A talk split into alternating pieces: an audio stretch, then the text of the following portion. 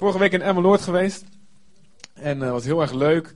En, ehm, en, en, de voorganger is een hele lieve man. En ehm, ja, was, ik bracht een boodschap die, ehm, die, waarvan hij zei: joh, ik, probeer dat hele jaren proberen we dat terug te laten komen in het onderwijs. En dat idee, daar komt het niet door. En dan kom jij. En dan kwam de hele gemeente naar voren.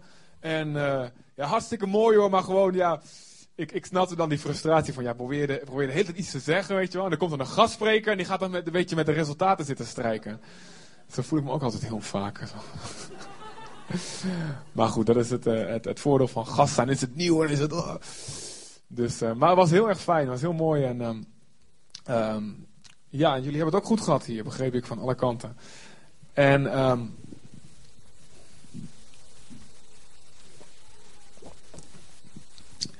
En ik uh, wil met jullie gaan naar, uh, opnieuw naar Exodus. En deze keer Exodus 18.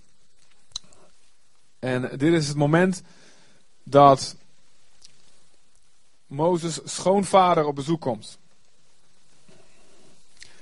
En, en um, zoek het even op. Exodus, tweede boek van de Bijbel, voorin. Genesis, Exodus, hoofdstuk 18. En um, ik ga straks lezen vanaf vers 13, maar ik wil je vragen om even je Bijbel te pakken, even te staan. En je Bijbel zo dicht mogelijk bij je hart te brengen. Oh ja, leg maar even een lintje of je duim tussen bij Exodus 18, anders moet je nog een keer zoeken.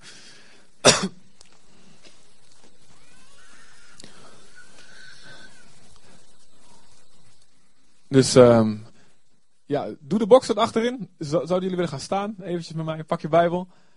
En um, zou je mij na willen bidden, alsjeblieft? Dank u voor dit boek.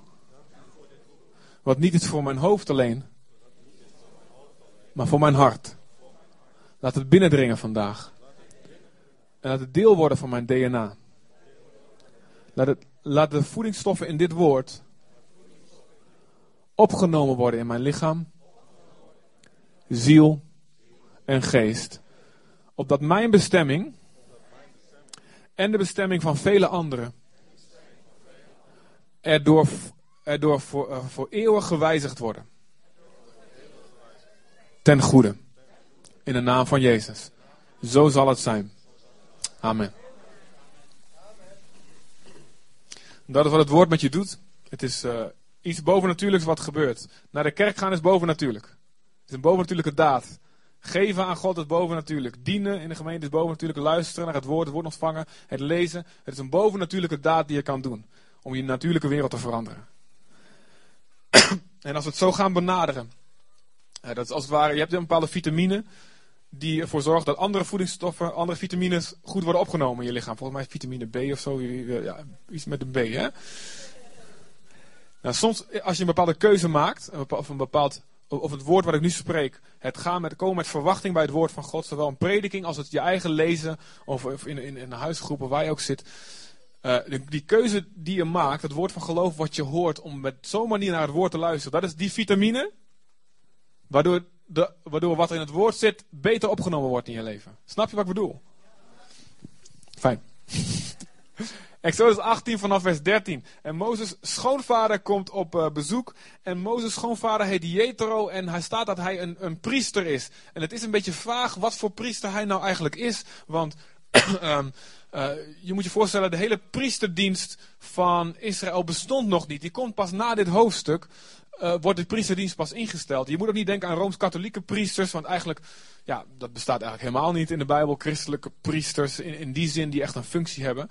Maar de Oude, Oude Testament, de Joden hadden wel een priesterdienst, maar dat was nog niet ingesteld. Dus wat is dit voor een man? Hij is een priester en er staat eigenlijk, de, de, de, de commentatoren uh, zijn er eigenlijk over, nog niet helemaal over uit wat hij nou precies was. Maar hij, hij diende God, maar misschien diende die God wel eerst in de vorm van een afgod.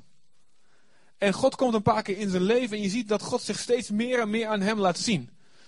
En ik vind het zo bijzonder dat, dat, dat het eigenlijk staat het ook uh, symbool voor ons. We dienden allemaal afgoden. He, ja, waarschijnlijk heeft niet iedereen zo'n houten beeldje in zijn huis. Um, of, of echt een boeddha, ja, misschien in, in, in het tuincentrum gehaald of zo. Maar letterlijk zien we onszelf niet als afgodendienaars, maar we hebben allemaal afgoden in ons hart. En we moeten uitkijken dat die niet opnieuw weer uh, ja, naar boven komen. En dat kan zijn, wat we net hebben gezegd, onze eigen mening, eigen wijsheid of, of lust of uh, geld. We kunnen afgoden zijn in je leven. En God ontmoet ons terwijl we nog afgoden dienen. Hij zegt niet van nou die dient een afgod, wegwezen met jou. Maar net als met Jethro, God ontmoet ons, God openbaart zich stap voor stap in ons leven. En hij, hij, geeft ons in zijn genade, zijn goedheid, ontmoetingen met hem. Door mensen heen of direct. Dat is de goedheid van God. Wie is dankbaar voor de goedheid van God? Dat God genadig was terwijl je nog afgoden diende. Terwijl wij nog zondaren waren. En niemand van ons, niemand van de mensen zocht God, staat er. Terwijl wij nog helemaal niks met God wilden te maken hebben. Stierf Jezus voor ons. Dit is de, de liefde van God wordt daarin bewezen. Want voor een goed mens, oké, dat is nog, dat zie je nog wel eens in films, hè? Dat daar uh, Mel Gibson voor sterft of zo. voor goede mensen. Maar voor een slecht persoon, hè, je ziet nooit Mel Gibson sterven voor een slechterik. Die, gaat, die, eindigt altijd een bloedig einde. Maar God toont zijn liefde dat Jezus voor ons stierf terwijl wij nog de bad guys waren. Amen. En nou ja, dat is weer een stukje van de genade van God in het, in het leven van Jethro.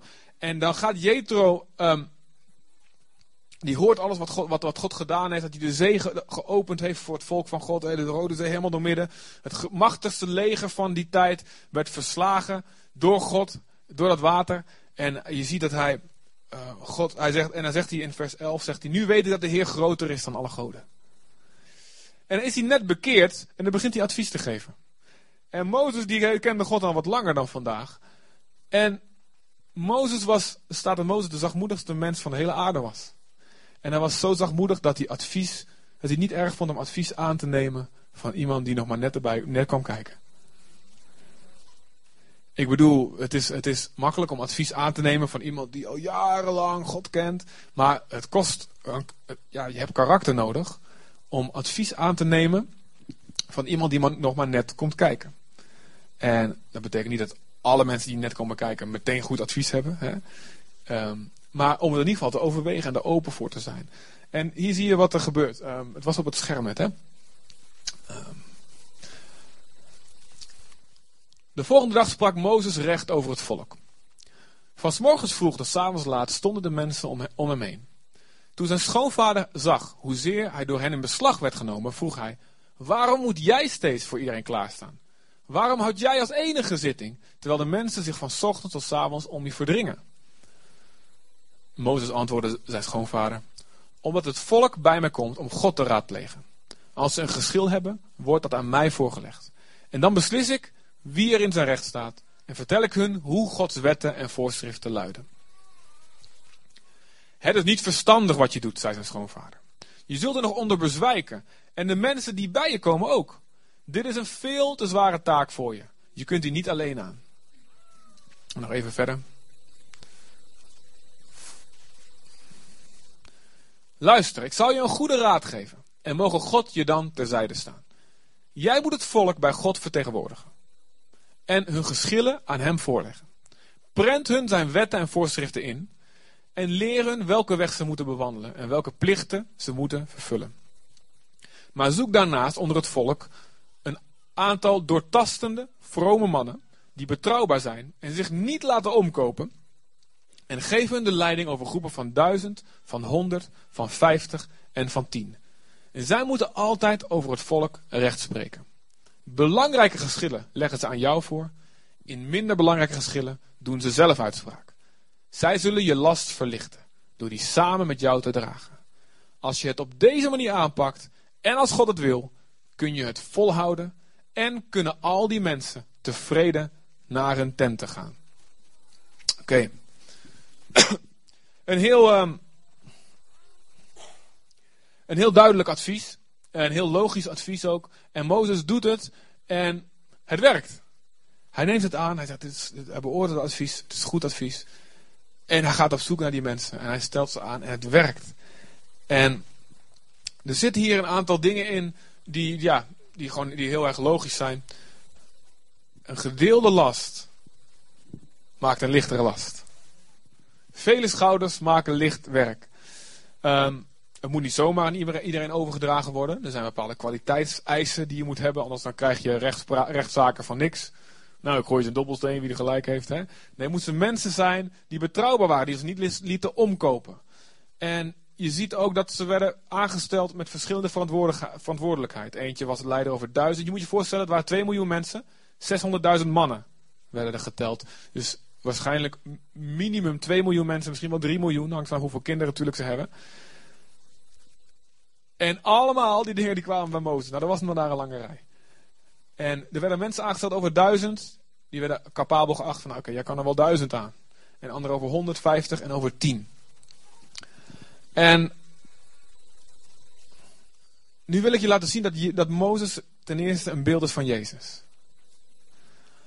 In heel veel opzichten is hij dat, hè, hebben we eerder al behandeld. Maar ook in dit opzicht. Jezus zei: Het is beter voor mij dat ik naar de Vader ga. Het is beter voor mij. sorry, sorry, fout. Het is beter voor jullie. Het is beter voor jullie dat ik naar de Vader ga, zei hij. Want als ik ga, dan kan de Heilige Geest komen. Als trooster.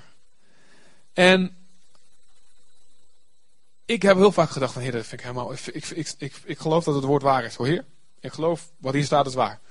Het is best wel belangrijk dat je af en toe ook gelooft wat je niet begrijpt. eigenlijk misschien wel de basis van alles.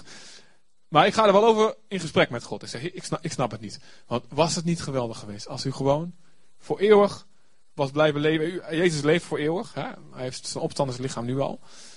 Maar was het niet handig geweest als we weten, nou gewoon, Jezus is in Jeruzalem. Ten eerste had ik gewoon, je had gewoon iedereen kunnen zeggen, ja, weet je, geloof je niet dat Jezus is opgestaan uit de dood? Nou, je weet al dat hij gewoon daar in Jeruzalem woont. Dat weet iedereen. En hij is op tv voortdurend. Ik denk, ik snap niet waarom dat nou niet beter is. Terwijl Jezus, maar Jezus zegt zelf, het is beter dat ik wegga.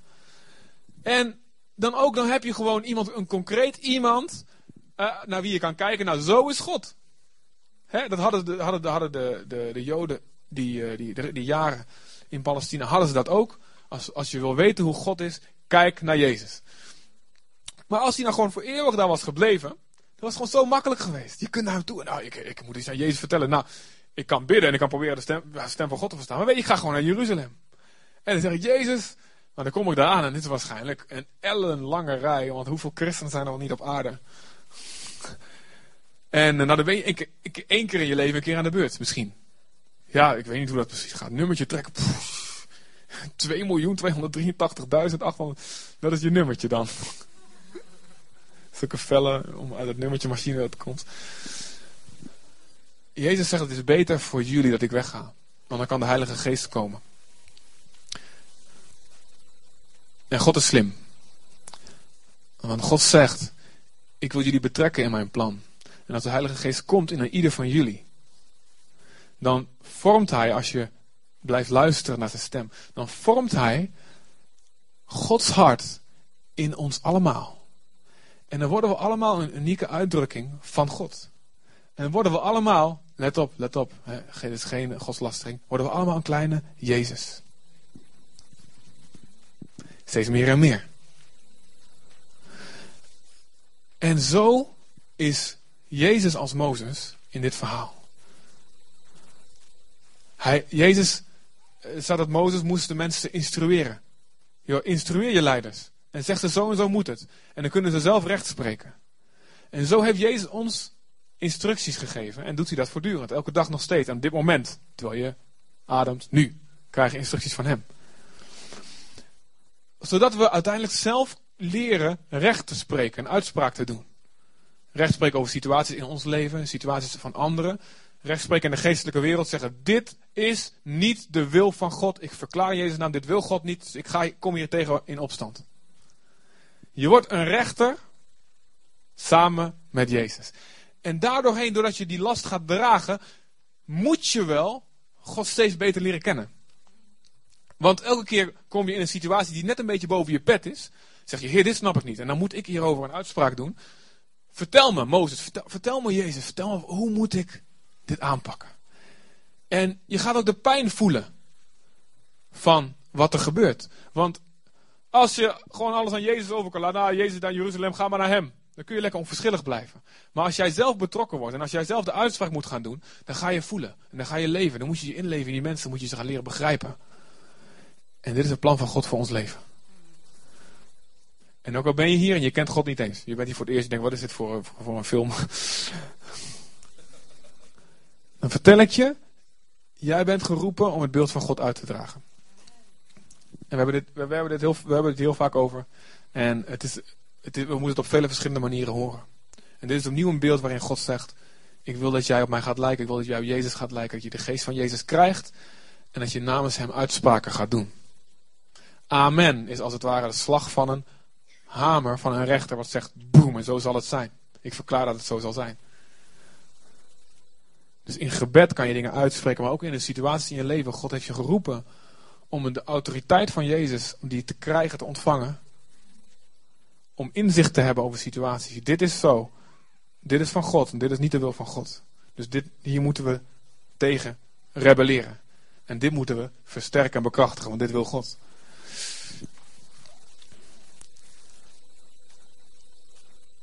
Jezus zegt, ik beschik aan jullie het koninkrijk. Ik geef jullie de sleutels. Jezus zegt, ik geef jullie macht over boze geesten. Ik geef jullie macht over ziekte. Leg zieken de handen op. Breng het koninkrijk. Breng het koninkrijk overal waar je gaat. En maak van deze hel een hemel. Dus je bent gemaakt om jezelf. Nee, laat, laat me het anders zeggen. Jij bent gemaakt om God in jou te vermenigvuldigen in anderen. Want zoals Jezus dat doet, wat, hij ont, wat, wat we nou zien in Mozes, wat hij heeft vermenigvuldigd in anderen, ook daarin zijn we geroepen om op hem te lijken. Dus ook wat wij ontvangen, geven we weer door aan mensen om ons heen. En als Mozes er eentje was en door deze actie, omdat die ander ging aanstellen, kwamen er in één keer heel veel rechters. Zo ook wat God jou gegeven heeft, een unieke woord misschien wat hij gegeven heeft, een boodschap of iets in je persoonlijkheid of iets wat je gewoon van God hebt leren kennen, een stuk van zijn hart. misschien vrijgevigheid of vaderschap of Ehm, heel, heel veel kunnen begrijpen. Of zachtmoedigheid. Of een bepaalde wijsheid. Je bent geroepen dat te vermenigvuldigen. Jij bent geroepen om te vermenigvuldigen. En je bent niet geroepen om op jezelf te blijven. Een mens heeft een voortplantingsdrift. Toch? Amen. Wie weet wat ik bedoel. Stelletje vrome Harry's. Heeft God bedacht. Amen. En ook wat er gebeurt als die voortplantingsdrift in actie wil komen. Doe niet zo preus, we hebben een maand over seks gepraat hier vorig jaar in de gemeente. Oké?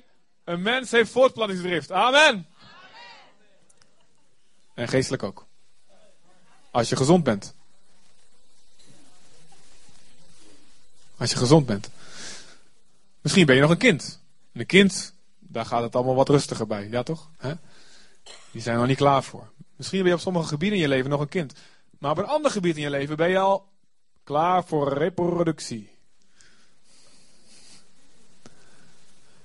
En is het de natuurlijke gang van zaken dat je gaat zoeken naar vermenigvuldiging. En, uh, en de wereld noemt dat ja, evolutie, bla bla bla, overleving. Hij heeft God in ons gelegd. En geestelijk is dat hetzelfde. Je bent gemaakt om wat je, het leven wat je ontvangen hebt, om dat door te geven. En je kunt dat in heel veel beelden in de natuur kun je dat zien. Water, wanneer is water op zijn gezondst? Als het stroomt of als het stilstaat?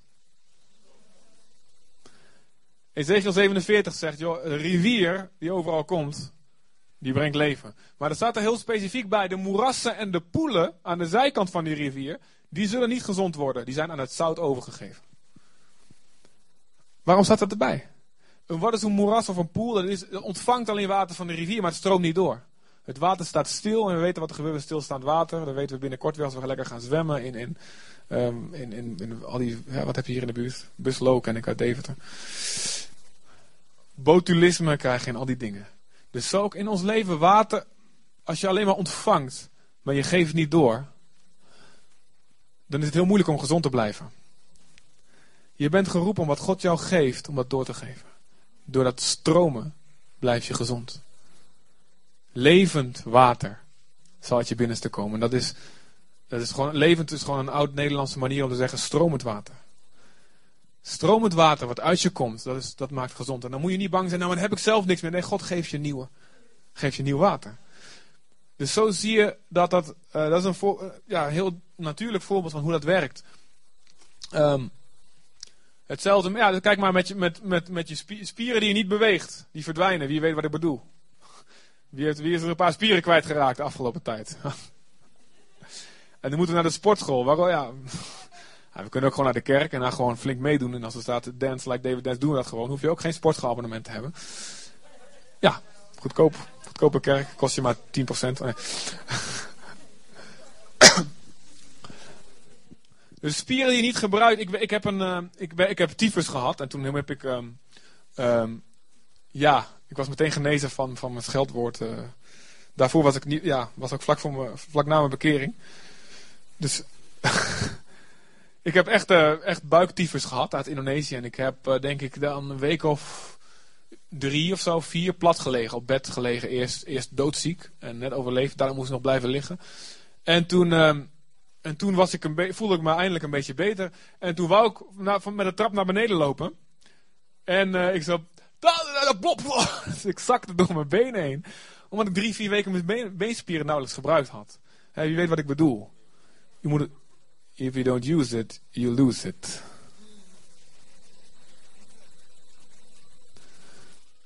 Sorry dat ik zo simpel spreek en zo eenvoudig, maar je moet het, het gaat erom dat je het begrijpt en dat je het onthoudt. En dat je het toepast, daar gaat het om.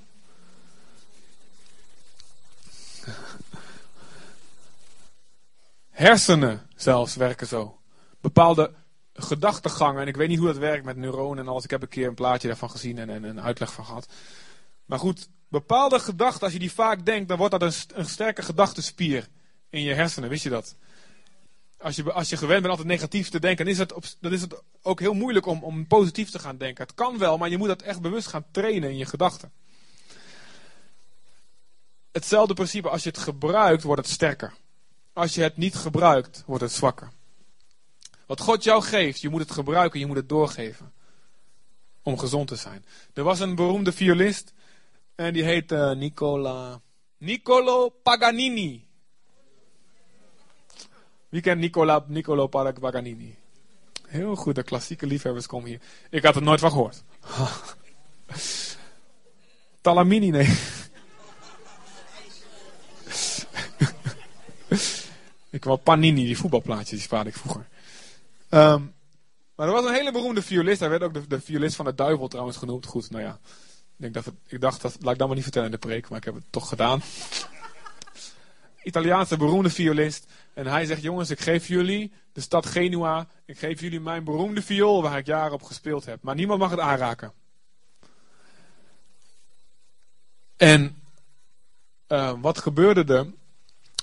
Uh, houtworm kwam in die viool. En toen, uh, nu is het zo, eh, ik, ik weet niet zoveel van violen.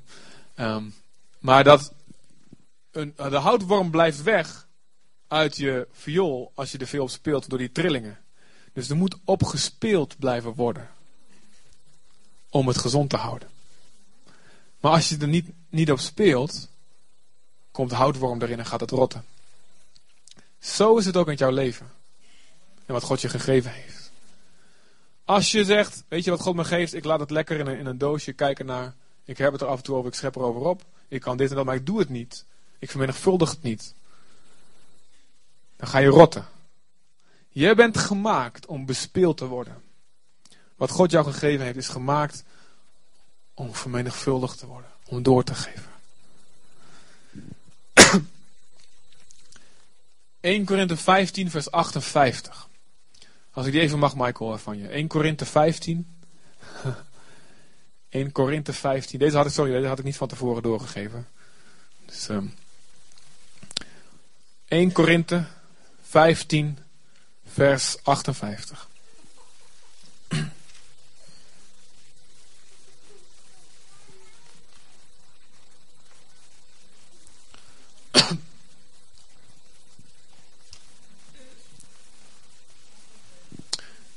...1 Korinthe 15 vers 58. 1 Korinthe staat in het Nieuwe Testament. Um, na de vier evangeliën komen Handelingen, Romeinen en dan 1 Corinthiërs.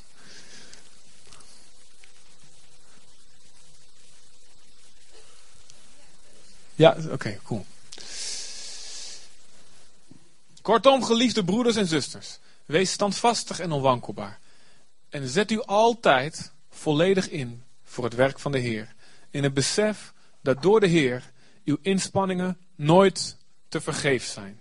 En heb je hem ook in een andere vertaling, in de herziende statenvertaling bijvoorbeeld? Dankjewel uh, Marloes en Michael. Zet u altijd volledig in voor het werk van de Heer. In het besef dat, je, dat, dat door de Heer uw inspanningen nooit te vergeefs zijn. Geen andere vertaling? Nou goed, in de, in de, NBG 51 en in de herziende staatsvertaling staat het anders beschreven en dat vult het mooi aan. Wees te alle tijden overvloedig in het werk van de Heer. Heel goed. Wees te alle tijden overvloedig in het werk van de Heer. En ik, ik wil je laten zien dat uh, dit voor iedereen geldt. En dat het niet een bijzaak is en een bonus. God dienen. Je ding doen. Nou, weet je wat? Je kunt naar de kerk gaan en je kunt ook, je kunt ook wat doen. Je kunt ook in de gemeente iets doen. Maar joh, dat, dat is, ja, daar kun je zelf. Dat is een optie, dat is een bonus. En natuurlijk, die vrijheid is er, die keuze is aan jou. Maar God spoort ons hier aan. Wees op elk moment van je leven, in elk seizoen van je leven. Wees overvloedig in het werk van de Heer. Dat overvloedig betekent, laat het overstromen uit je leven. Dat het meer dan genoeg, het is niet alleen genoeg, het is overvloedig. Je bent gemaakt om deel te hebben aan de missie van Jezus. En natuurlijk, we dienen allemaal God fulltime. Amen. In onze gezinnen doen het werk van God. Ja, als we man zijn, als we vrouw zijn, als we uh, ouders zijn, als we kinderen. We doen het werk van God. Op ons werk. We doen ons werk als voor de Heer.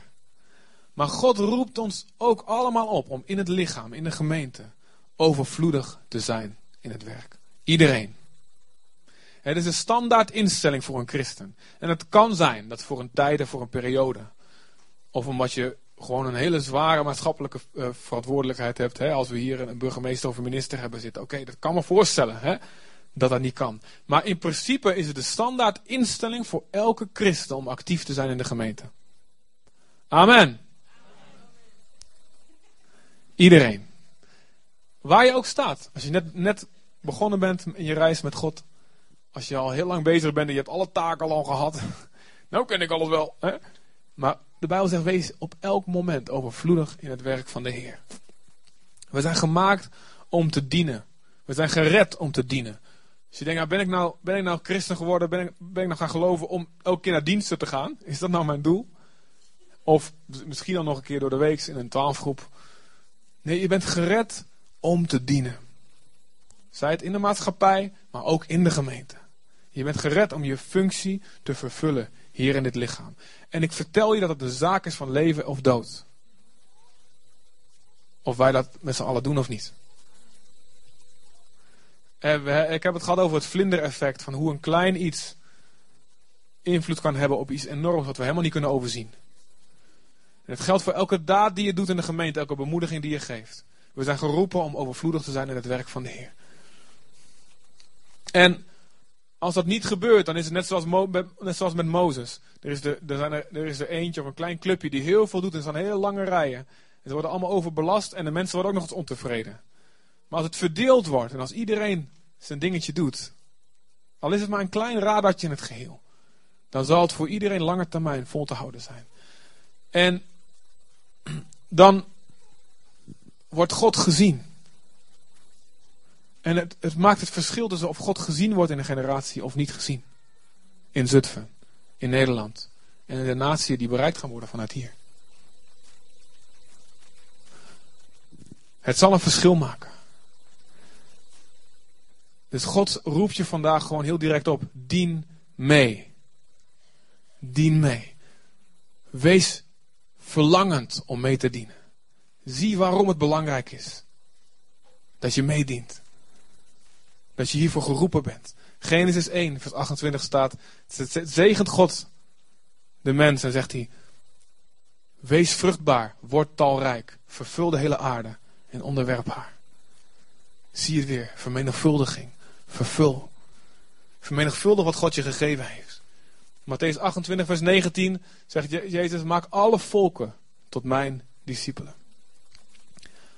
En dat geldt voor elke gelovige. Dus wie discipel jij?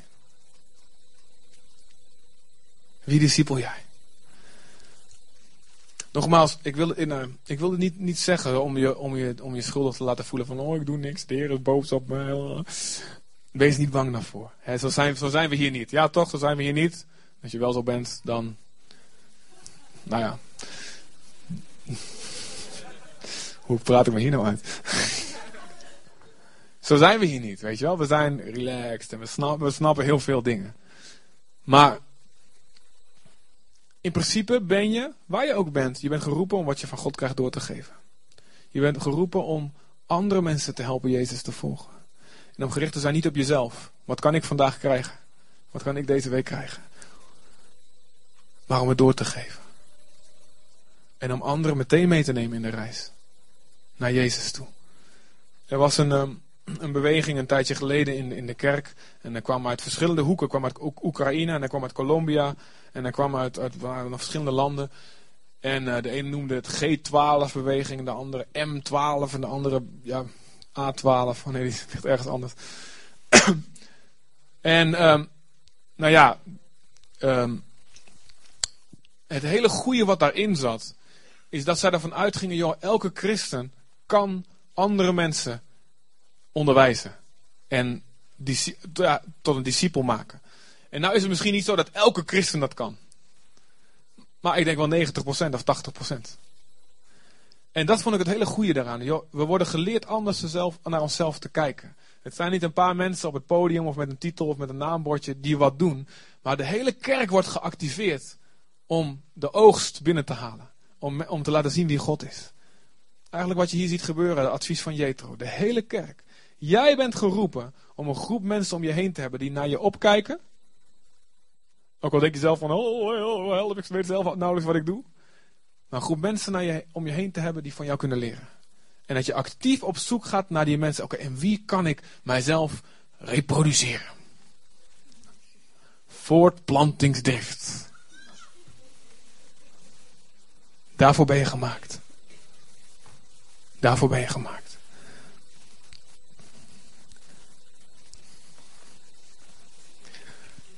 Zeg maar samen met mij. Ik ben gemaakt om me voor te planten. En ik ga mijn voortplantingsdrift volgen. Halleluja. Als iemand dit uit mijn preek knipt en op internet zet.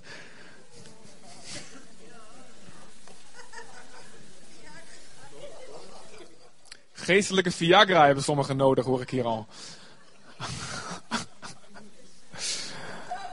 Geestelijke Viagra, wat erg zeg. Wel een hele goeie.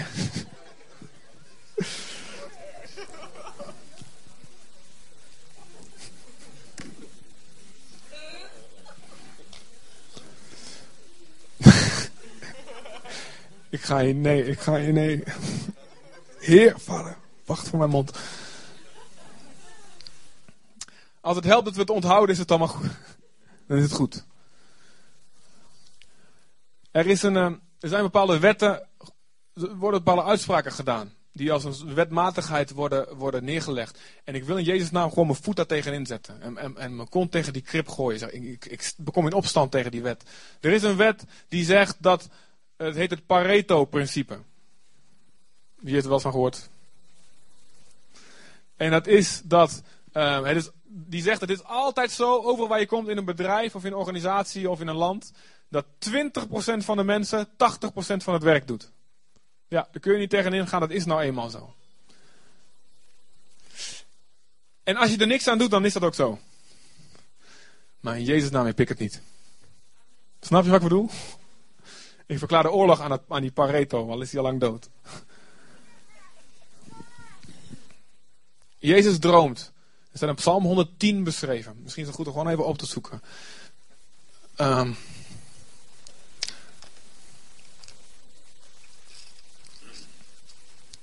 In Psalm 110, vers 3. Ik, ja, ik ken hem uit de MBG, dat is waar ik mee opgevoed ben. Psalm 110, vers 3. Daar staat: Uw volk is één en al bereidwilligheid. Op de dag van uw kracht was gesproken over de Messias. Uw volk is één en al bereidwilligheid. Zullen we het gewoon tegen God zeggen? Vader, uw volk is een en al bereidwilligheid. Ben ik, ben ik een en al bereidwilligheid, Heer? Ben ik een en al bereidwilligheid? Soms, sommige mensen zijn op zoek naar een excuus eh, om niet te hoeven dienen. Om niet iets te hoeven doen. Ah, gelukkig heb ik dit, gelukkig heb ik een excuus. Maar waarom gaan we niet op zoek naar een excuus om het wel te mogen doen? En God heeft liever wat overijverige mensen die zichzelf daardoor soms in de problemen brengen en die daar een beetje afgeremd moeten worden, dan mensen die niet vooruit te branden zijn. Er is zoveel wat in ons ligt. Er is zoveel wat in, wat, wat, in, in, deze, in deze zaal zit, aan potentieel zit. Maar sommige dingen komen, nou, de meeste dingen komen pas naar boven als we beginnen met in beweging te komen. Heel veel, mensen vragen van ons, Heer, geef me leiding, leid mijn leven. Vertel me waar ik naartoe moet. Maar ze zijn net als een auto. Dat is een bekend voorbeeld. Je kunt pas gestuurd worden als je aan het rijden bent. Ja, toch? Een geparkeerde auto kun je niet sturen. Je moet rijden. Kom in beweging, zegt God. Kom in beweging. Gebruik wat je hebt gekregen. Laat je inzetten. Laat Jezus iets naar jou mogen delegeren. Kan hij je toevertrouwen. hey, sommige dingen ben je niet klaar voor. Als je dat gaat doen, dan komt iedereen in de problemen. Hè? Maar ga dan iets doen waar je wel klaar voor bent. En terwijl je dat doet, blijf je jezelf voorbereiden en zeggen: Heer, maak me klaar voor nog meer. Dat ik nog meer kan doen. Dat ik nog bruikbaarder ben voor u. Dat als u iets heeft, wat dan ook, dat ik ingezet kan worden. Dit is het hart wat God zoekt. En wat God kan doen met één gemeente die dat zegt. Die dan met z'n allen zegt, in Jezus' naam, wij verbreken dat vieze Pareto-principe. En we gaan het andersom doen. 80% van de mensen, 90%, we gaan allemaal op onze plek staan. We gaan niet overlaten aan Mozes die maar moe wordt en moe wordt. En dan mopperen dat het niet, dat het niet op tijd gebeurt. We gaan met z'n allen onze schouders ervoor zetten. We gaan verantwoordelijkheid nemen. Zoon zijn in het huis. En God wordt enthousiast. Hij ziet wat mogelijk is. Wat een bedieningen we allemaal niet kunnen opzetten. Dan, zullen we niet alleen de bedieningen die we nu hebben goed kunnen draaien. En dat al die mensen kunnen door, ja, door blijven gaan. Eh, kinderwerk, twaalf groepen, wat dan ook. Maar dan zullen we nieuwe dingen kunnen, kunnen, kunnen beginnen en kunnen uitzetten. En mensen kunnen bereiken die nu nog helemaal niet in, in ons zicht zijn. Hier in Zutphen en over de hele wereld. We zijn geroepen om ons voor te planten. En ook wij als kerk, dat ik zeg het ook gewoon tegen jullie. Wij gaan nieuwe kerken stichten. Dat is onze roeping. Elke kerk namelijk heeft die roeping om dat te doen. Elke twaalfleider heeft de roeping om niet alleen te zorgen voor je groep en te discipelen, maar ook om nieuwe twaalfgroepen voor te brengen.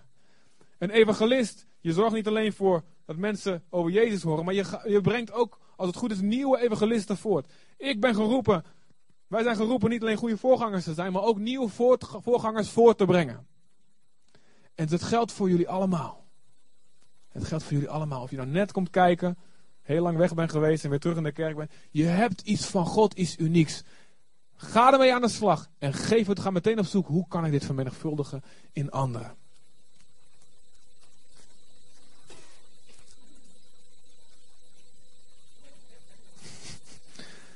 Laten we het onmogelijke mogelijk maken. En luister, sommige dingen. Dit is heel belangrijk. Sommige dingen leer je pas als je gaat meedienen.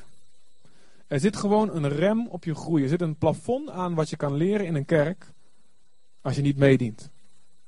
Sommige dingen leer je pas als je verantwoordelijkheid gaat nemen. Net als sommige dingen leer je pas als je zelf een kind krijgt. Toch? En die snap je gewoon. Ja, mijn ouders, ik snap niet dat ze niet dit en dat en dat. En ik weet nog hoe ik mopperde. En dan krijg je zelf een kind en dan kom je voor hele andere uitdagingen te staan. Dus zo geldt het in de kerk ook in het lichaam van Jezus. Sommige dingen leer je pas. De groei die, God heeft een groei voor je bestemd in dit huis. God heeft een groei voor je bestemd in dit huis. Als je je gast bent in de kerk waar je zelf zit. Maar een heel groot deel van die groei gebeurt pas als je verantwoordelijkheid gaat nemen voor iemand anders.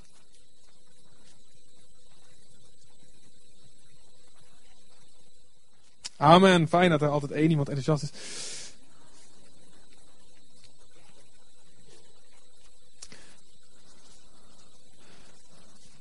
Dit is Gods boodschap voor vandaag. Amen. Snap je het nu al of zal ik alles gewoon nog een keer herhalen? Herhalen, hoor ik daar? Wie stemt voor? Ja. Je hebt thuis internet. Luister. Kleine nuanceringje. Het kan zijn dat je echt niet mee kan dienen in de kerk. En voor sommigen, God zei ook tegen een van de zeven gemeentes in openbaring. Zei hij, joh, ik, leg, ik vraag niks meer van je. Hou vast wat je hebt, tot ik kom. Ik weet dat je het zwaar hebt. En het geldt voor sommigen van jullie. Maar niet voor de meerderheid. God zegt, wees, dit is de standaard instructie is, tenzij God echt duidelijk anders tot je spreekt. De standaard instructie is, hoef je geen briefje uit de hemel voor te hebben, geen openbaring, geen ga helpen. Je hoeft geen stem uit de hemel te horen. De standaard instructie wat al in het woord staat is, wees te alle tijden overvloedig in het werk van de Heer. Als je nog niet klaar bent, maar je wilt ergens klaar voor zijn, meld je maar toch aan. En wij, wij zeggen wel, oké, we, we gaan je leren om toerusten totdat je klaar wordt hiervoor.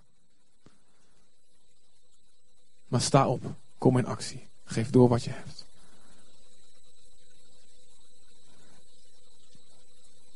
Ach, ik heb zoveel dingen die helemaal te boven schieten. Maar weet je, het is, het, is, het is normaal. Als je geraakt bent door Jezus. Dat je door wil geven. En we zeggen gewoon heel eerlijk, we hebben nu ongeveer 14, 15, 12 groepen. We hebben er gewoon 30, 40 nodig, jongens. als we 200 tot 250 mensen in de gemeente hebben.